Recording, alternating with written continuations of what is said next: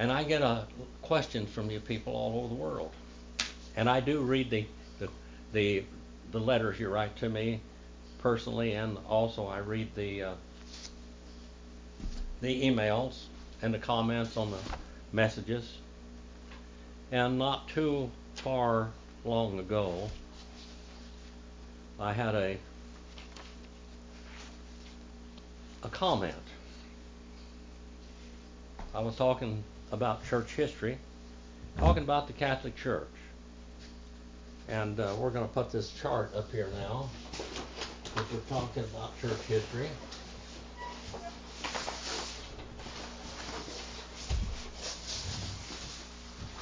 Right over here.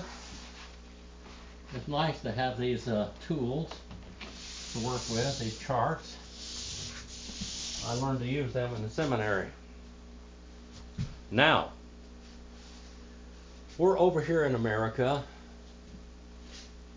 in the 18, 17, and 1800s where we stopped for. But sometimes we have to go back and review.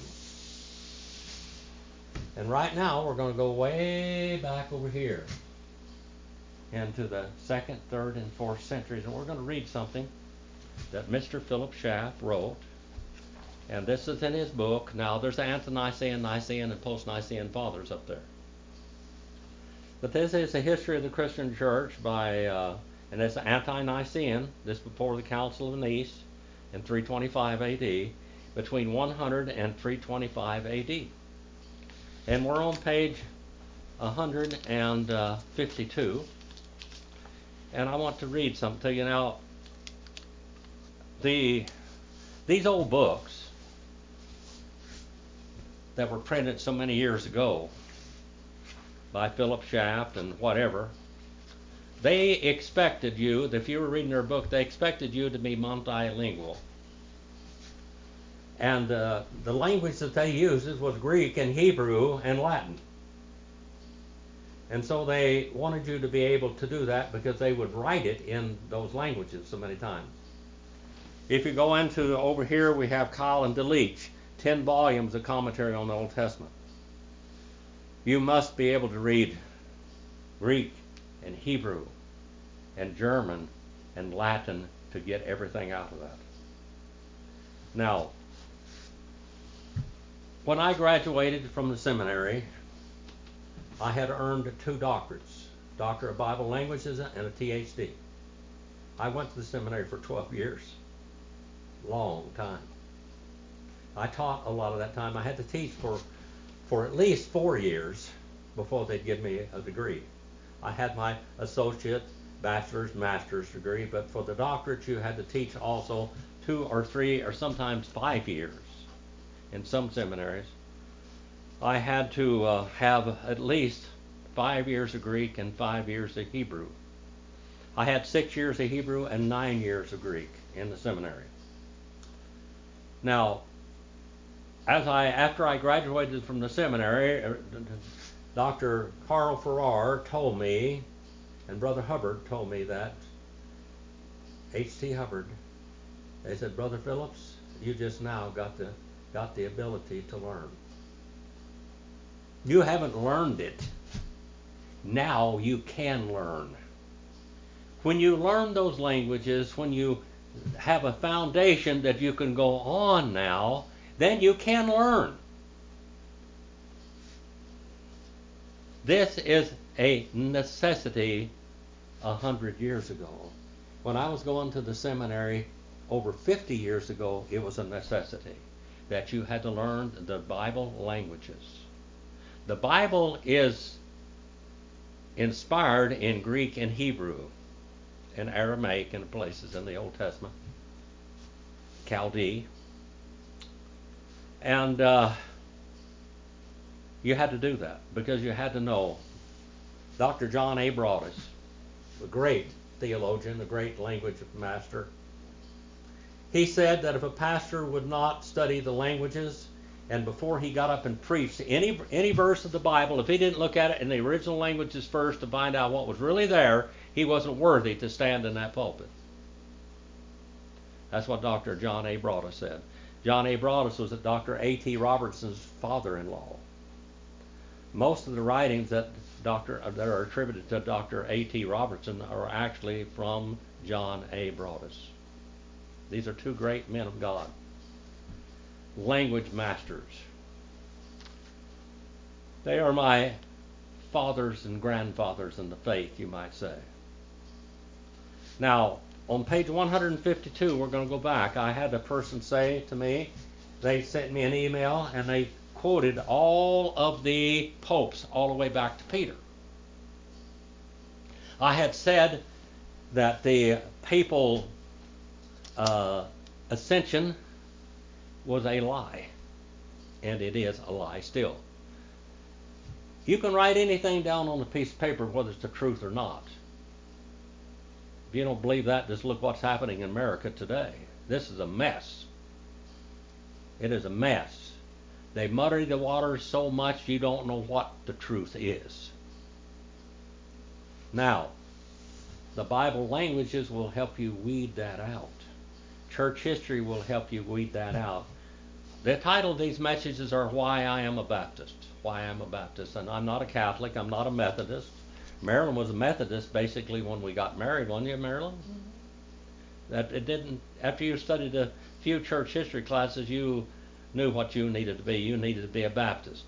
You knew that your sprinkling in the Methodist church meant nothing, and that being sprinkled as a baby meant nothing. And you had a what we call believer's baptism. Now I want to read this to you, what Dr. Philip Schaff says here. On page 152, and we're going to read on for a few pages the beginnings of metropolitan and patriarchal systems. There are only two offices in a church pastor and deacon. That's all. There, each church is an individual church, it is autonomous, it answers to no other church at all. It only answers to the Lord Jesus Christ and the Word of God. Now,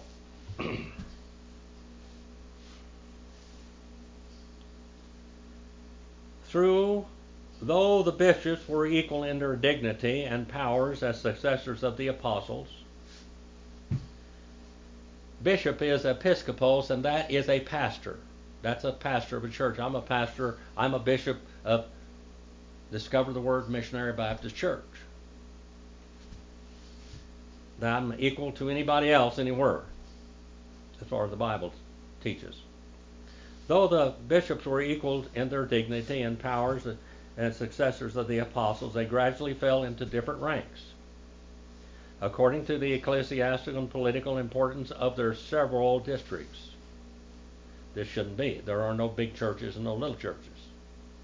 Just because there's five or ten thousand people in church doesn't mean that it is more important than somebody a church that has a hundred people in it, or fifty, or three where two or three gather together in my authority, and that's talking about a church now. It's not talking about people out running around. It's talking about a church, church capacity. I know people always try to attribute that to themselves when they're meeting with other Christian people. It is not attributed to Christians except in a church capacity. On the lowest level stood the bishops of the country churches. The Chorepiscopi who, though not mentioned before the beginning of the fourth century, okay, fourth century is the 300s now. Here we go. Remember here, we're going to go, well, this is up to 325 AD.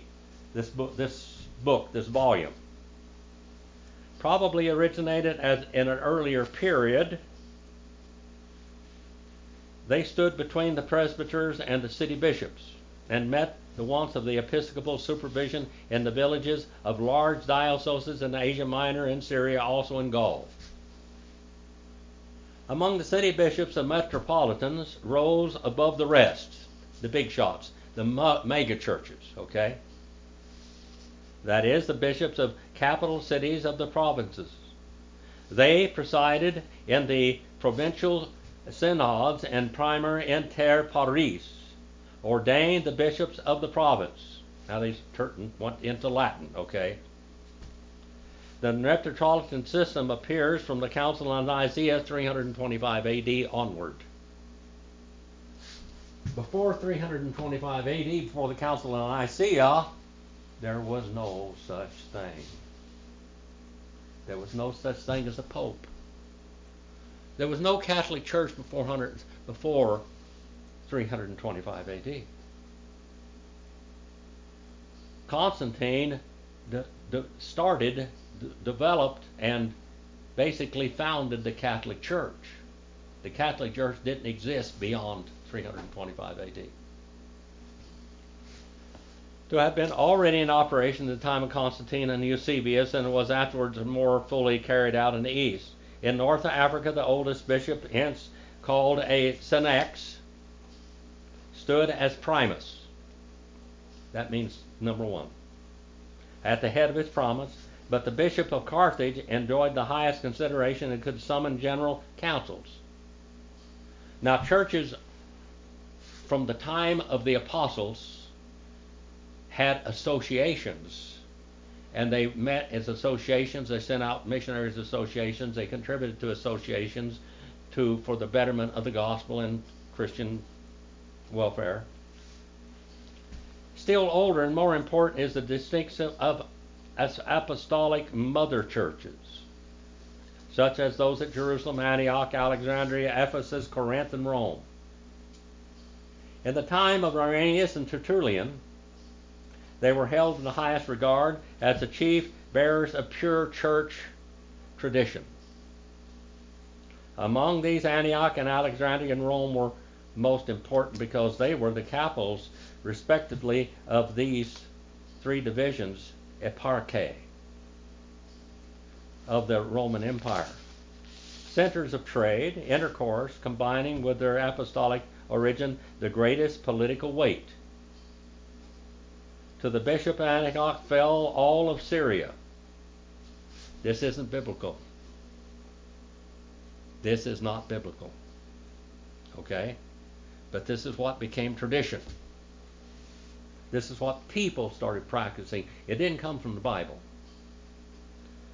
All Syria and his metropolitan districts, to the bishop of Alexandria, all of Egypt, and to the bishop of Rome, central and lower Italy without definite boundaries.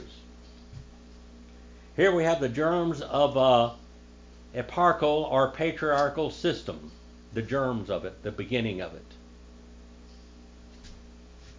to which the Greek church to this day adheres. The name patriarch was at first, particularly in the East, the honorary title of all bishops. Was not till the fourth century exclusively. Now the fourth century, that's in the 300s. Okay. Appropriated to the bishops of the three ecclesiastical and political capitals of the Roman Empire Antioch, Alexandria. Now, the church and the state had been married now. The Catholic Church now starts. Things begin to change.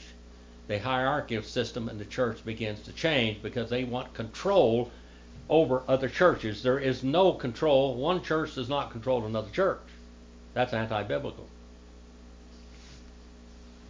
The Roman Empire, Antioch, Alexandria, and Rome, and also the Bishop of Jerusalem, Honoris Causa and the Bishop of Constantine or New Rome.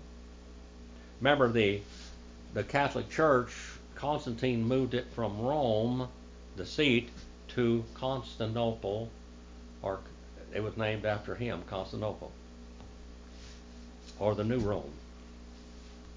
So in the West, the term Papa, Papa, Pope, afterwards uh, appropriated by the Roman bishop, Summus Pontifex, Pontifex Maximus, Vicarius Christi was current for a long time in a general and more general application. Germs of the papacy. There's a whole page here. Germs of papacy. Papacy does not go back to Peter. Papacy does not go back to Peter. It goes back to the Catholic Church. And the Catholic Church had nothing to do with Peter. Peter wouldn't have had anything to do with the Catholic Church, period. Now, some of the writers here talks about all of the writers uh, that write on this subject. Among the great bishops of Antioch, Alexandria, and Rome, the Roman bishop combined all the conditions for a primacy, which, from a purely honorary distinction, gradually became the basis of the supremacy of jurisdiction. You practice something for a while, and all of a sudden it becomes doctrine and dogma. The same propension to monarchical unity which created out of the episcopate a center first for each congregation and then for the whole diocese, and pressed on towards the visible center of the whole church. Now remember, the Catholic Church means universal. Constantine founded the universal church, the Catholic Church, and it became church and state. This isn't the church that Jesus founded. Period. It's not the church that Jesus founded. Primacy and episcopacy grew together. In the present period, we already find the faint beginnings of the papacy in both its good and its evil features. And with them, too, the first examples of earnest protest against the abuse of its power. The abuse of power. We see that in America today. We see the abuse of power in the Department of Justice and the CIA, the FBI. We saw this. We saw it beginning in LBJ's time. We saw it then. And in the Nicene age, the Bishop of Jerusalem was made an honorary patriarch in view of the antiquity of that church. Jerusalem. An honorary patriarch, an honorary head. Patriarch means head. It means first father. First father. The patriarchs were Noah, Abraham, Moses, etc. Abraham, Isaac, Jacob. Jacob's sons were patriarchs. But now the church adopts Judaism in many of its ways. Though its diocese was limited, from the middle of the fourth century to the new patriarch of Constantinople or Rome. Now, just remember now, there were synagogues in all the cities all over the world, wherever the Jews went. But the main temple was in Jerusalem. Do you understand what the, the, the, the Catholic Church is adopting here? What they're adopting? The church was a visible local democratic body of believers joined together to carry out the gospel and to baptize and preach. That's what a church is. New Rome, Constantinople or New Rome, arose to the primacy among the Eastern patriarchs and became formidable rival of the Bishop of Old Rome. The Roman Church claims not only human but divine right for the papacy and traces the institution directly to Christ when he assigned to Peter an eminent position in the work of founding his church. He did not. That's a lie. Jesus said, You are Peter, a little rock, but upon this gigantic foundation stone I'll be building my church, and the gates of hell shall not wrestle her down, and it sure has tried. Against which even the gates of hell shall not prevail.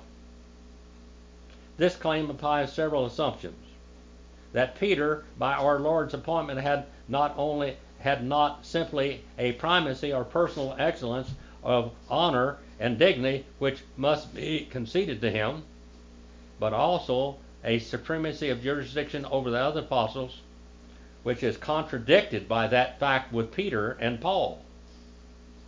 Peter himself never claimed it. And that Paul maintained a position of perfect independence and even openly rebuked him at Antioch in Galatians 2 and verse 11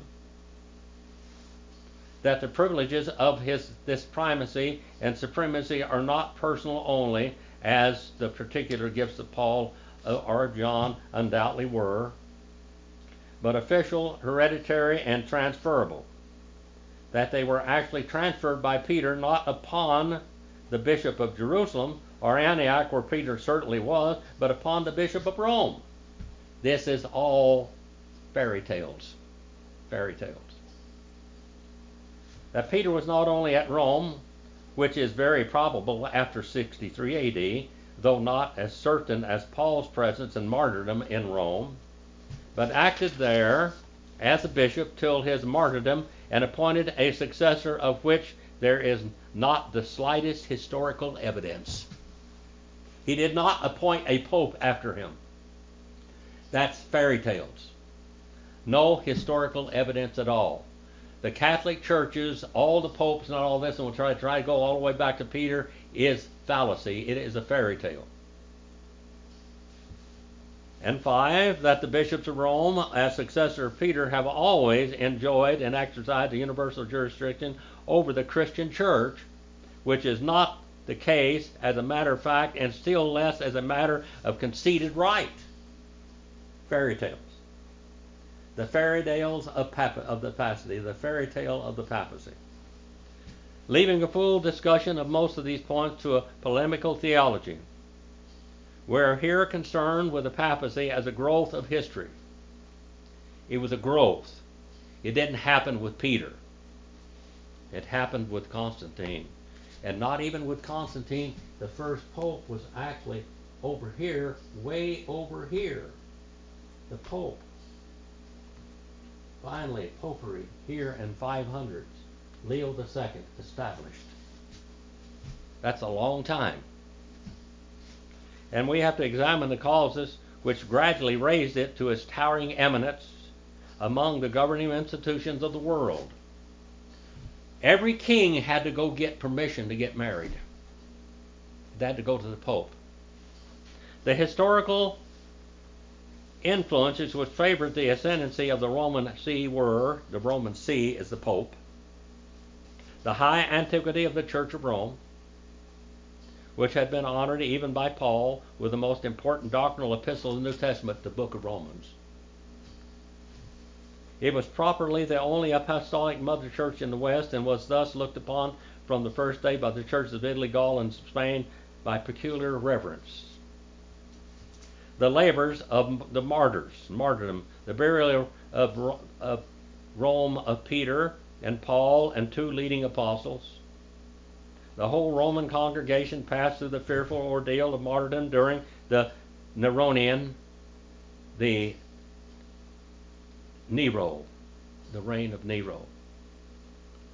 Neronian persecution, but must soon afterwards have been reorganized with a halo of glory arising from the graves of the victims. The political preeminence of the metropolis of the world, which was destined to rule the European races with the scepter of the cross, as she had formerly ruled them with a sword. The cross was a sword, too, people. The execution of wisdom and the Catholic Orthodox instinct of the Roman Church, which made themselves felt in this period of three controversies in the time of Easter the penitential discipline and validity of heretical baptism,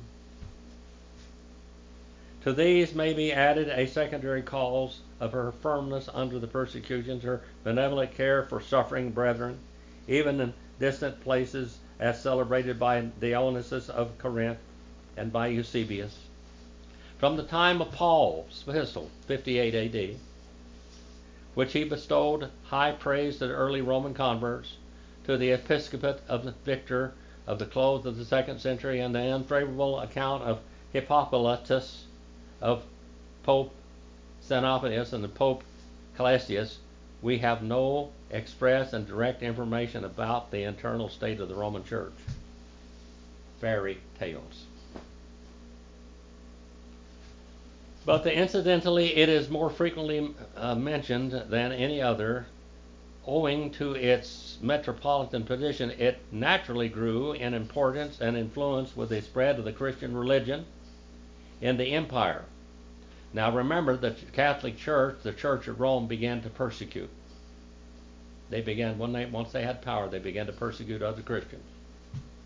Rome was a battlefield of orthodoxy and heresy, and a result of all sects and parties. It attracted from every direction what was true and false in philosophy and religion, and nations rejoiced in the prospect of suffering for Christ in the center of the world. They call Rome the center of the world.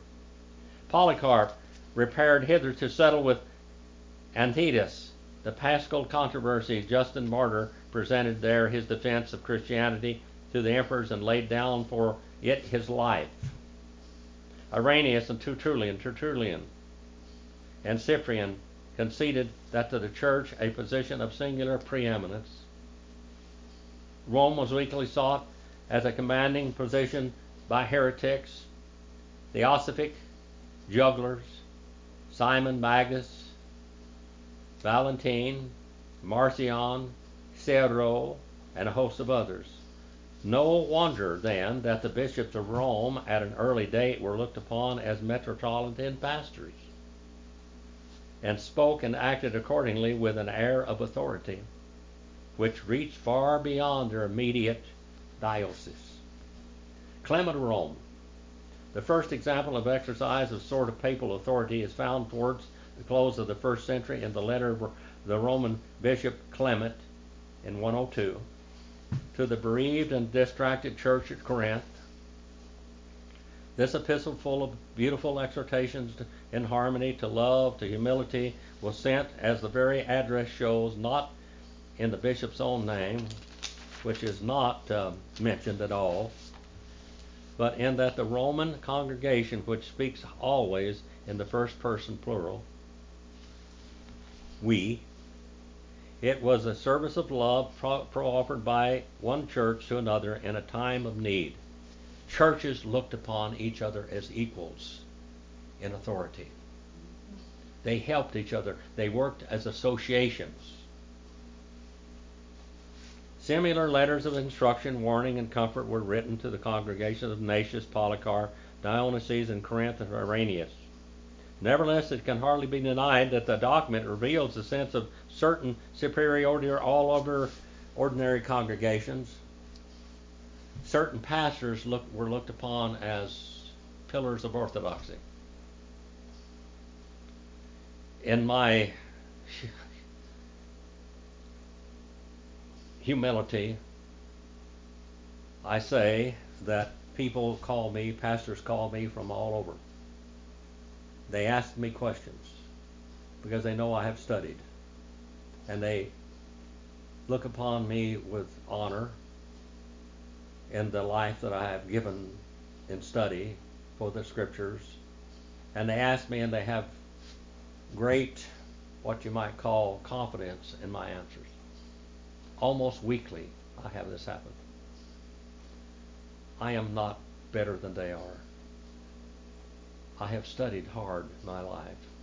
I've written over a hundred books. I've taught and over, taught, preached over ten thousand messages, and I've spent a life studying. Is that right, Marilyn? Yes. yeah. She never saw anybody study like me before that. She said. Certain people are held up with great esteem, whether they're worthy of it or not, because they have spent a lifetime of study. The Arian heresy, Arius of Alexandria, was looked upon by those that followed him as a great teacher, yet he was a heretic. The Roman Church here, without being asked, as far as it appears, gives advice with superior administrative wisdom to an important church in the East, dispatches messages to her. This is what we call association, working as an association. And exhort her in order and unity and tone of calm dignity. Now, a lot of these pastors tried to copy the book of Rome, uh, the book of Romans, the book of Ephesians, the Galatians, whatever. They saw that and they encouraged other churches like Paul and Peter and James did. Matthew, Mark, and Luke, the Gospels, and John, and his epistles and his, his gospel. Calm dignity and authority as the organ of God and Holy Spirit. This all the more surprising if John, as is probable, was still living in Ephesus, which was nearer to Corinth than Rome. The hierarchical spirit arose from the domineering spirit of the Roman Church rather than the Roman bishop or the presbyters, who were simply the organs of the people. But a century later, the Bishop of Rome was substituted for the Church of Rome, and when Victor, in his own name, excommunicated the Church of Asia Minor for a trifling difference of ritual. Here we have authority grabbed and grasped. We have abuse of power. We have that in America today. We can read it in the newspapers, on the streets. We can see have an abuse of power. From this hierarchical assumption, there was only one step toward the papal absolution of Leo and Hildebrand, and this found its ultimate doctrinal climax in the Vatican dogma of papal infallibility. Whatever the Pope did in his edicts was infallible, inspired of God. And there's where you have the problem is that the Pope is not an apostle of God. That's what they claim and the popes are inspired by them. Ignatius, in his epistle to the Romans, even this Arianic recension, applies to the congregation a number of high sounding titles and describes her as presiding in the place of the regent of Romans and as taking the lead in charity. This is meant a commendation of her practical benevolence for which she was famous. There are many churches across America that are leaders, but they're not bigger than better than any others. Doesn't mean they're more doctrinally sound. But there are many churches that are leaders that, that reach out in missions more than some others. But the little church of 100 people or 30 people that sends out a missionary and propagates the gospel is no less valid than one that sends out 30 missionaries. Dionysius of Corinth, in his letter to Soter of Rome, testifies to this as saying, This practice has prevailed with you from very beginning to do good to all the brethren in every way, to send contributions to many churches in every city. The Roman Church was no doubt more wealthy than any other, and the liberal use of her means must have greatly increased her influence. Beyond this, Ignatius cannot be quoted as a witness for papal claims. There weren't any. He says not a word of the primacy, nor does he even mention Clement or any other bishop of Rome. The church alone is addressed. The church, and that is the people. The people of the church is one doing the work, not the pastor. The people do the work. The pastor doesn't go out and evangelize. The people go out and evangelize and bring people into churches. The preacher is to preach the Word of God and to make people hungry for it. You're supposed to, Pastor, I'm supposed to give you an appetite for the Word of God, appetite for history, an appetite for truth, an appetite for doctrine. The church alone is addressed throughout. He still had a lively sense of difference between bishop and apostle. I do not command you, he writes to the Romans, as if I were Paul or Peter. They were apostles. There aren't any apostles this side of John. John was the oldest living one. Now, I could read on here Irenaeus. I could go on here many more Cyprian, Cyprian, Hippolytus, all of these all tells you the same thing. There were no popes yet. The popery did not begin until Leo. It did not begin over here until the 500s. There was no pope until that time. The fallacy and the what we might call the fairy tales of the Roman Church all the apostles, all of the popes. If you study it, and a lot of times they do not, what we might disagree, some of the popes in history of the Catholic Church were absolute criminals. We had a few criminals at president, didn't we? We have criminals at president. Criminals. Crime families. We've had a few of them in American history. Now, that doesn't mean that America is debunked and bad. It means that people in power take over. And that's exactly what happened in the Church of Rome and the Catholic Church. Bad people took over and try to propagate what you believe. There is no lineage of popes back to Peter. Not going to happen. That's a lie. That's a fairy tale.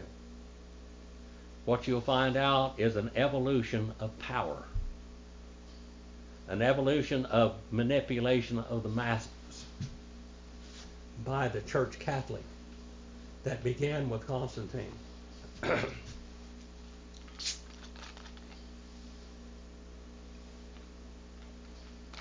Had to take a little drink